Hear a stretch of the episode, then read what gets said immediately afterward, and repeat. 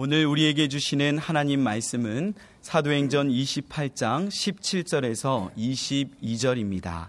사흘 후에 바울이 유대인 중 높은 사람들을 청하여 그들이 모인 후에 이르되 여러분 형제들아 내가 이스라엘 백성이나 우리 조상의 관습을 배척한 일이 없는데 예루살렘에서 로마인의 손에 죄수로 내준 바 되었으니 로마인은 나를 신문하여 죽일 죄목이 없으므로 석방하려 하였으나 유대인들이 반대하기로 내가 마지 못하여 가이사에게 상소하며 내 민족을 고발하려는 것이 아니니라. 이러므로 너희를 보고 함께 이야기하려고 청하였으니 이스라엘의 소망으로 말미암아 내가 이 쇠사슬에 매인 바 되었노라. 그들이 이르되 우리가 유대에서 내게 대한 편지도 받은 일이 없고 또 형제 중 누가 와서 내게 대하여 좋지 못한 것을 전하든지 이야기한 일도 없느니라. 이에 우리가 너의 사상이 어떠한가 듣고자 하니 이 파에 대하여는 어디서든지 반대를 받는 줄 알기 때문이라 하더라. 아멘. 황제에게 상소한 미결수 신분으로 로마에 입성한 바울은 당시의 관례에 따라서 황제의 근위 대장에게 인계되었습니다. 근위 대장 아프라니우스 브루스는 바울을 근위대의 감옥인 프레토리움에 가두지 않았습니다. 그가 바울만은 감옥 밖에서 따로 지낼 수 있도록 배려해 주었으므로 바울은 세를 내고 얻은 싸구려 헛간을 거처로 삼았습니다. 그러나 미결수인 바울이 그 헛간에서 혼자 산 것은 아니었습니다. 근위 대장은 바울을 쇠사슬에 매어 군인 한 명으로 하여금 바울과 함께 지내면서 그를 지키게 했습니다. 당시 감옥 밖에 머무는 미결수의 경우에 미결수의 한쪽 손목과 그 미결수를 지키는 군인의 한쪽 손목을 쇠사슬로 연결해 두었던 것으로 전해지고 있습니다. 어떤 경우에도 미결수가 도망치지 못하게 하기 위함이었습니다. 본문 17절 상반절을 보시겠습니다. 사흘 후에 바울이 유태인 중 높은 사람들을 청하여 로마의 싸구려 헛간에 둥지를 튼 바울은 사흘이 지난 뒤 유태인 중 높은 사람들을 자기 거처로 초청했습니다. 여기에서 한 가지 질문이 제기됩니다. 바울이 왜 로마의 그리스도인들을 먼저 초청하지 않았느냐는 질문입니다. 로마의 그리스도인들은 보디오울에서 로마로 향하는 바울의 소식을 접하자 걸어서 각각 이틀 길과 사흘 길인 트레이스 타베르네와 압비오 광장까지 나가 바울을 영접하지 않았습니까? 따라서 로마에서 둥지를 튼 바울이 그들을 먼저 초청하는 것이 바른 도리일 것입니다. 그렇지만 사흘 뒤 바울이 먼저 초청한 사람들은 유태인 중 높은 사람들이었습니다. 본문만 놓고 보면 바울이 마치 로마의 그리스도인들은 외면해 버린 것처럼 여겨집니다. 2세기 말 소아시아의 장도가 기록한 것으로 전해지고 있는 바울 행전에 따르면 로마에 입성한 바울은 로마의 그리스도인들과 함께 지냈습니다. 바울에게 로마는 초행길이었습니다. 더욱이 로마는 지중해 세계에서 가장 거대한 도시였습니다. 그 거대한 도시에서 바울이 어떻게 알고 싸구려 헛간을 거처로 얻을 수 있었겠습니까? 아피오 광장과 트레이스 타베르네에서 바울을 영접한 로마의 그리스도인들이 바울과 함께 지내면서 바울을 도와주었기에 바울은 초행길인 로마에서 어렵지 않게 둥지를 틀 수 있었던 것입니다. 바울이 로마의 그리스도인들과 그렇게 사흘을 지낸 뒤에야 로마에 살고 있는 유태인 중 높은 사람들을 자신의 거처로 초청한 곳이었습니다. 유태인 중 높은 사람들이라면 로마의 고위 인사들을 연상하기가 쉽습니다. 하지만 2000년 전에 로마에 거주하던 유태인 대부분은 하층 노동자들로 대부분 빈민들이었습니다. 간혹 노동자 계급에서 벗어난 장사꾼, 교사, 광대, 시인이 있기는 했지만 그 수는 극소수에 지나지 않았습니다. 따라서 바울이 초청한 유태인 중 높은 사람들은 사회적으로 출세한 저명 인사들이 아니라 로마의 유태교 공동체 내에서 영향력을 지니고 있는 어른들을 의미했습니다. 유태인들은 태어나면서부터 유태교인이 되었으므로 어느 지역에서든 유태교 어른들의 영향력은 절대적이었습니다. 그들의 직업이나 재산 정도는 아무 문제도 되지 않았습니다.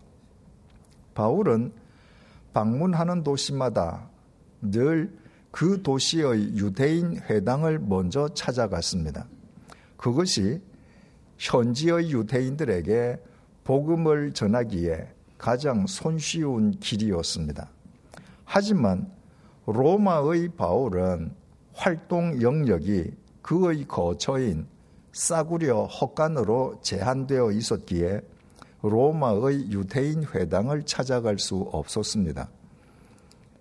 그래서 로마의 유태인들에게 절대적인 영향을 미치는 유대교 어른들을 자신의 거처로 초청한 것이었습니다.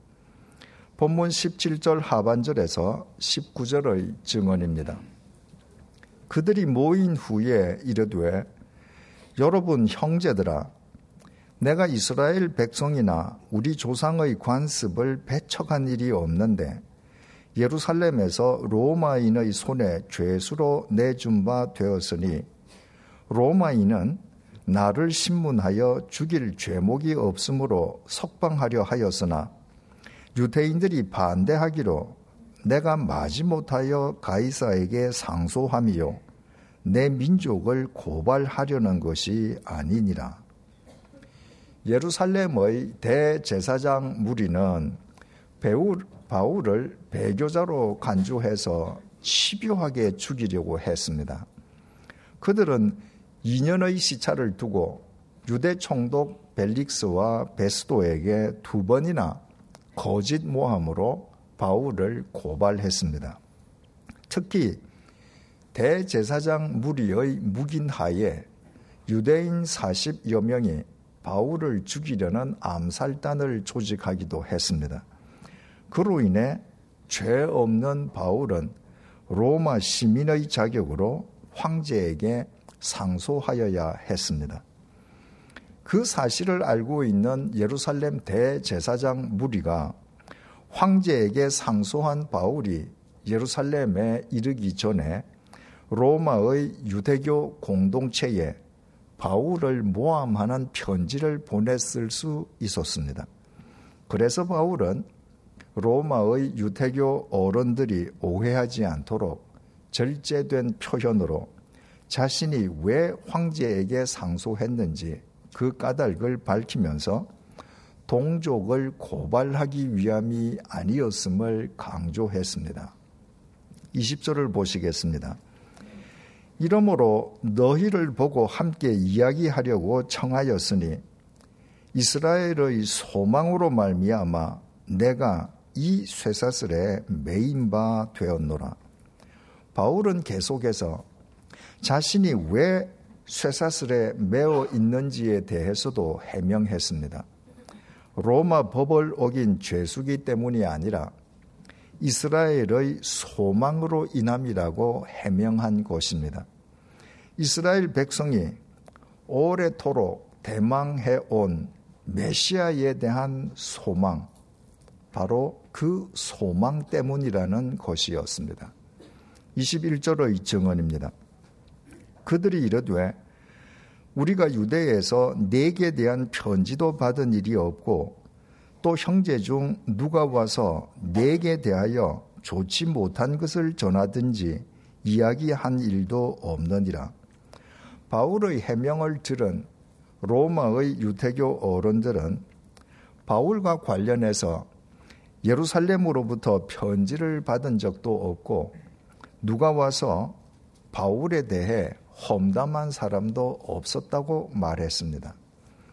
그것은 그들이 처음 만난 바울을 배려, 배려해 준 외교적 수사였을 뿐 사실이었던 것은 아니었습니다. 뒤 이어진 22절에서 그 증거를 확인할 수 있습니다. 이에 우리가 너의 사상이 어떠한가 듣고자 하니 이 파에 대하여는 어디서든지 반대를 받는 줄 알기 때문이라 하더라. 로마의 유태교 어른들은 바울이 전하는 복음이 어디서든지 반대를 받는 줄 알고 있었습니다. 다시 말해 그들은 복음이 유태교의 총 본산지인 예루살렘에서도 배척당하고 있음을 이미 알고 있었습니다. 예루살렘의 대제사장 무리로부터 어떤 형태로든 바울을 부정하는 공지가 있었음을 반영해주는 대목입니다. 그러나 로마의 유태교 어른들은 로마에 나타난 바울을 무작정 배척하지 않았습니다. 그들은 우선 바울이 전하는 복음을 들어보려고 했습니다. 그 내용에 대해서는 다음 시간에 살펴보기로 하겠습니다. 이 시간에 우리가 주목하고자 하는 것은 이스라엘의 소망으로 말미암아 내가 이 쇠사슬에 메인 바 되었노라는 바울의 증언입니다. 바울만 메시아에 대한 소망을 지니고 있었던 것은 아닙니다. 무릇 유대인이라면 하나님께서 구약 성경을 통해 약속하신 메시아를 소망하지 않는 사람이 없었습니다. 그렇다고 메시아를 소망하는 유대인들이 모두 바울처럼 쇠사슬에 매어 사는 것은 아니었습니다. 유독 바울만 쇠사슬에 매어 있습니다. 그것도 메시아를 소망하는 유대인들의 고발로 메시아를 소망하는 바울이 쇠사슬의 메인 삶을 살아야 했습니다. 거기에는 까닭이 있었습니다. 수백 년 동안 강대국의 침략과 지배에 시달려 온 유대인들이 소망하던 메시아는 그들을 로마 제국의 압제에서 해방시켜 경제적인 번영을 안겨다 줄 정치적인 메시아였습니다. 그 메시아는 지상에 강림하는 하나님이심으로 인간에게 고난을 당하거나 죽임 당하는 것은 상상할 수도 없는 일이었습니다. 당연히 부활의 메시아도 존재할 수 없었습니다. 죽지 않는 메시아인데 어떻게 죽지 않는 메시아가 부활할 수 있겠습니까? 한마디로 유대인들이 소망하던 메시아는 로마의 황제를 압도하는 백마 타고 오는 불사조여야 했습니다. 하지만 그리스도인들은 나사렛 출신의 빈민 예수, 정치적 독립이나 경제적 번영과는 아무 상관도 없는 예수, 무기력하게 십자가에 못 박혀 죽은 예수가 메시아라고 주장했습니다. 그것도 모자라서 죽은 예수가 3일 만에 죽음을 깨뜨리고 다시 살아났다는 것입니다. 그것은 유대인들이 소망하는 메시아에 대한 모독이었습니다. 그런 예수를 메시아라고 주장하는 인간은 반드시 제거해야 할 유대인 공동의 적이었습니다. 메시아를 모독하고 백성을 미혹하는 사기꾼에 지나지 않았기 때문입니다. 바울과 유대인들은 동일하게 메시아에 대한 소망을 지니고 있었지만 그들이 소망한 메시아는 이처럼 판이하게 달랐습니다. 바울에게 메시아는 정치적인 독립과 경제적인 번영만 안겨주는 단지 육체의 고기 덩어리를 위한 메시아일 수 없었습니다. 바울에게 메시아는 죄와 죽음의 형벌에서 자신을 구원해 주시는 영원한 생명의 메시아여야 했습니다. 그런 의미에서 자신의 죄값을 대신 치러 주시기 위해 십자가의 제물로 죽임 당하셨다가 3일 만에 죽음을 깨뜨리고 다시 살아나신 나사렛 예수만 진정한 메시아일 수 있었고 삶의 목적이자 소망이 되실 수 있었습니다. 그리고 그 소망의 결과로 바울은 밤낮 쇠사슬에 매인 삶을 살아야만 했습니다. 이때 바울의 거처는 로마의 싸구려 헛간이라고 했습니다. 당시 로마 시내의 가옥에는 구조상 헛간이 없었습니다. 헛간은 로마 변두리 가난한 사람들의 동네에만 있었습니다. 그 가난한 동네 싸구려 헛간으로 바울의 초청을 받은 로마의 유대교 어른들 역시 대부분 가난한 하층민들이었습니다. 바울은 그들을 향해 내가 메시아이신 예수를 믿었더니 이렇게 성공하고 출세했다고 증언한 것이 아니었습니다. 바울은 예수 그리스도에 대한 소망 때문에 나는 이렇게 쇠사슬에 매어 산다고 당당하게 증언했습니다. 로마 변두리 가난한 동네의 싸구려 헛간에서 로마의 가난한 유태교 어른들을 향한 가난한 바울의 증언은 오늘날을 살아가는 우리의 심령에 큰 울림을 던져주고 있습니다. 사람은 무엇이든 소망하는 것에 매어 살기 마련입니다. 국가대표가 되기를 소망하는 축구 선수의 삶은 바로 그 소망에 매어 있습니다. 그 소망을 이루기 위해 그 소망과 무관한 것은 미련 없이 포기한다는 말입니다.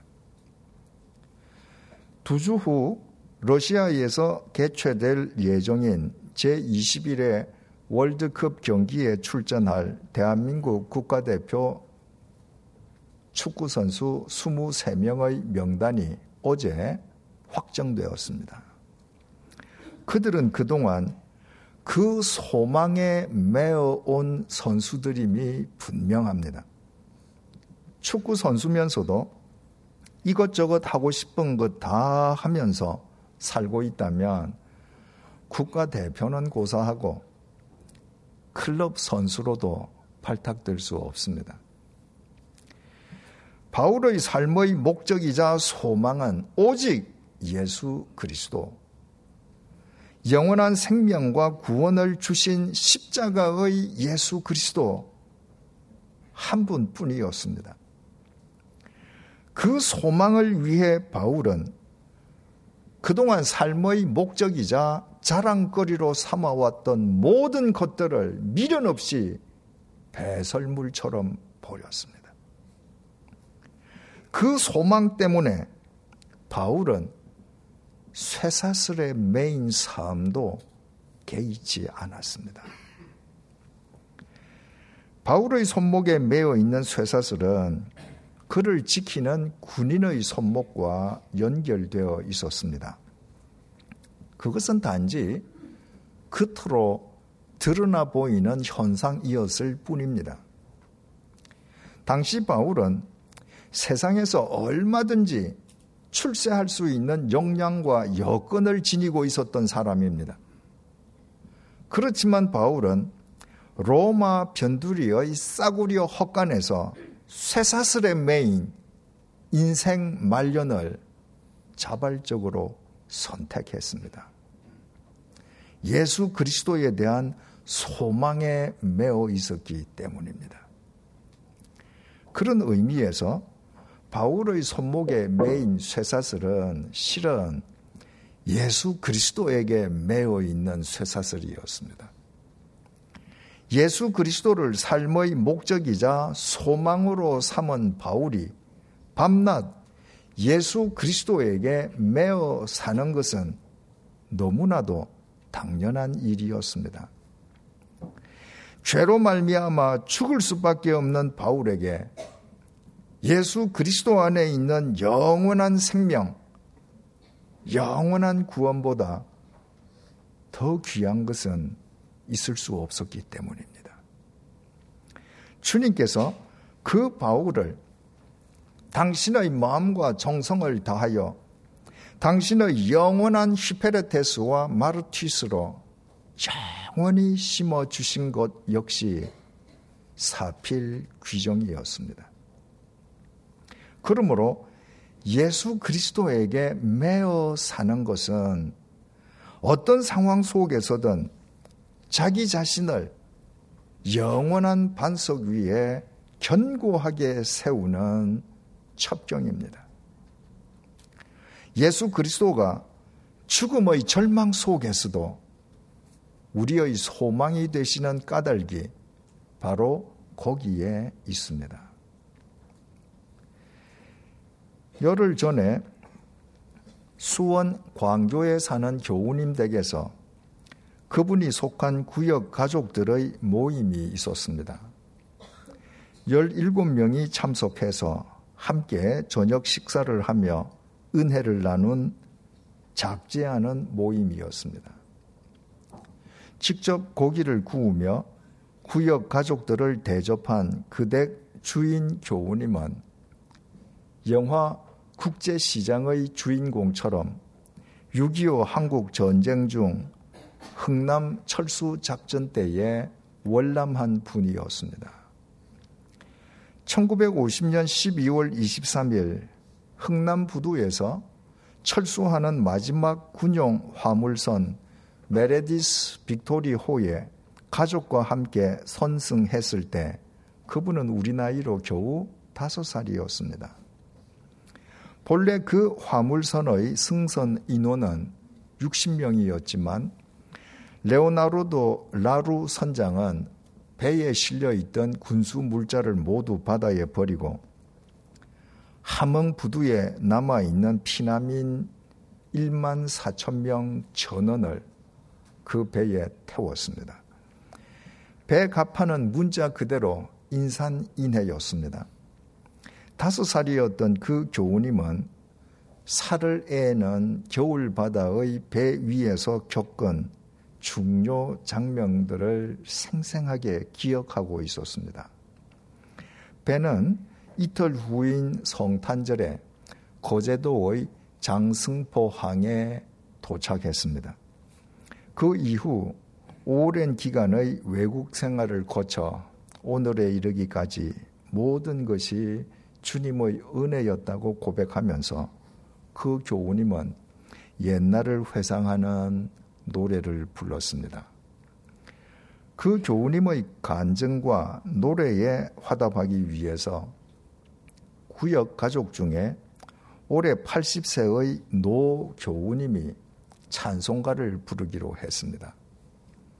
찬송가 549장을 찾은 그 교우님은 자신이 평생토록 그 찬송가를 즐겨 부르는 까닭을 설명했습니다. 1950년 6월 25일 북한군의 기습 남침으로 수도 서울이 사흘 만에 함락되고 말았습니다. 6월 27일 밤, 그러니까 서울이 북한군에 함락된 날 밤이었습니다. 아버지가 가족들을 불러 모으고 가족 예배를 인도했습니다. 아버지는 이제 사람이 할 수 있는 일은 없으니 모든 것을 주님께 맡기자고 했습니다.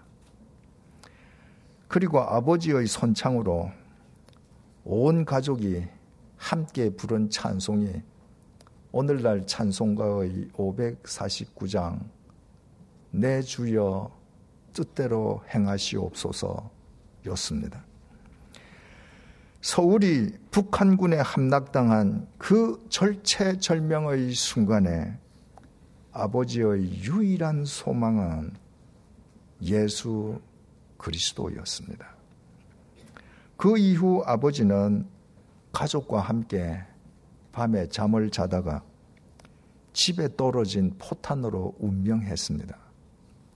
그 현장에서 아들은 살아남았습니다. 그때 아버지의 나이는 38세였고 그 교우님은 12세의 어린이였습니다. 그 교우님은 아버지를 생각할 때마다 눈물이 난다면서 잠시 말을 멈추고 울먹이기도 했습니다. 그 교우님이 찬송가 549장 1절을 불렀습니다.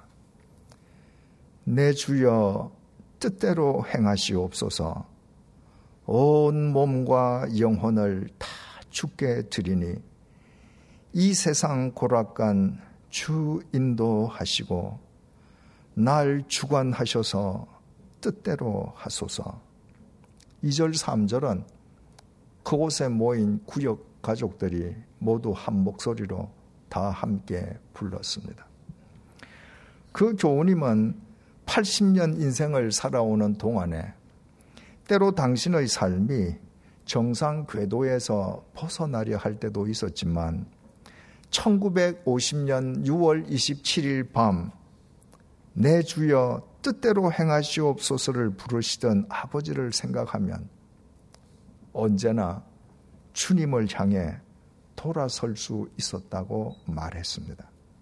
그분은 그 아버지의 아들인 것을 감사하고 또 자랑스러워 했습니다. 인생 말년에 접어든 80세의 아들이 68년 전에 세상을 떠난 38세의 청년 아버지를 그리워하고 있습니다. 그 아버지는 아들에게 세상의 부귀 영화를 물려주지 못했습니다. 오히려 38세의 젊은 나이로 포탄에 맞아 하룻밤 사이에 세상을 떠난 아버지는 12세밖에 되지 않는 어린 아들에게 가난을 유산으로 물려주었을 따름입니다. 그런데도 80세의 아들이 38세의 청년 아버지를 그리워하는 것은 그 젊은 아버지가 세상의 부귀 영화보다 더 귀한 죽음의 절망 속에서도 예수 그리스도만을 소망하는 삶을 유산으로 물려주었기 때문입니다. 그래서 그분은 80년 인생을 살아오면서 때로 삶이 흔들릴 때도 있었지만 1950년 6월 27일 밤 죽음의 절망 속에서 소망의 예수 그리스도를 찬송하던 아버지를 생각하며 평생 주님과 동행할 수 있었습니다.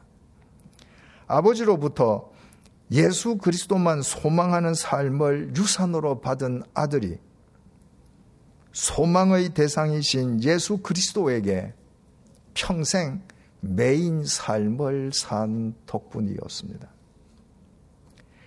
38세의 청년 아버지가 세상을 떠나면서 12살 된 어린 아들의 손목에 예수 그리스도에게 메어 사는 쇠사슬을 메어 준 것입니다.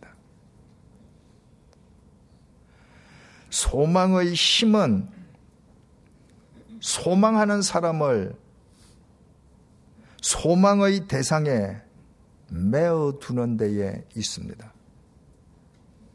그래서 소망해서는 안 될 것을 소망하는 사람은 결국 패가 망신하기 마련입니다.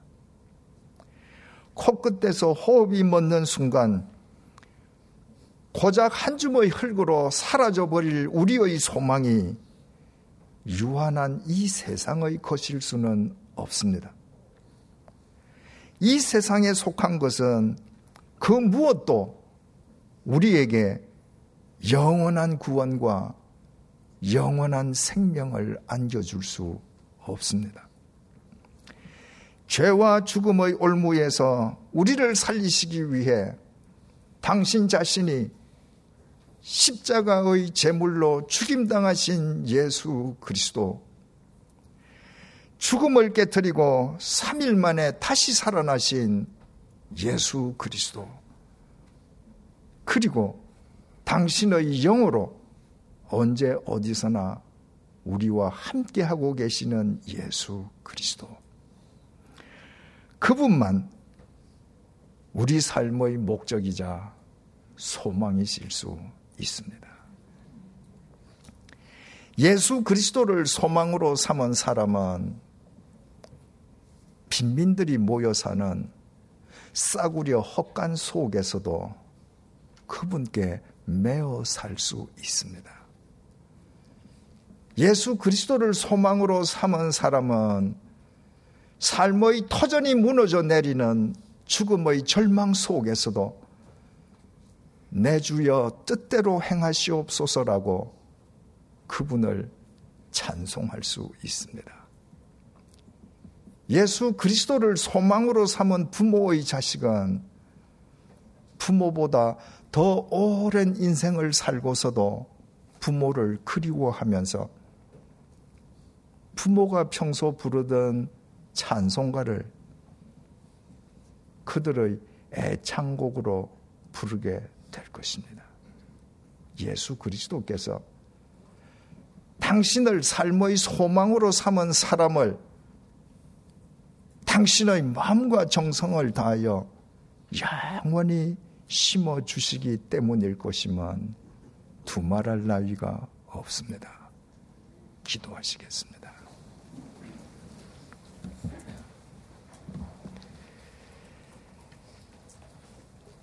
내 주여 뜻대로 행하시옵소서. 온 몸과 영혼을 다 죽게 드리니 이 세상 고락간 주 인도하시고 날 주관하셔서 뜻대로 하소서. 내 주여 뜻대로 행하시옵소서. 큰 근심 중에도 낙심케 마소서 주님도 때로는 울기도 하셨네. 날 주관하셔서 뜻대로 하소서. 내 주여 뜻대로 행하시옵소서.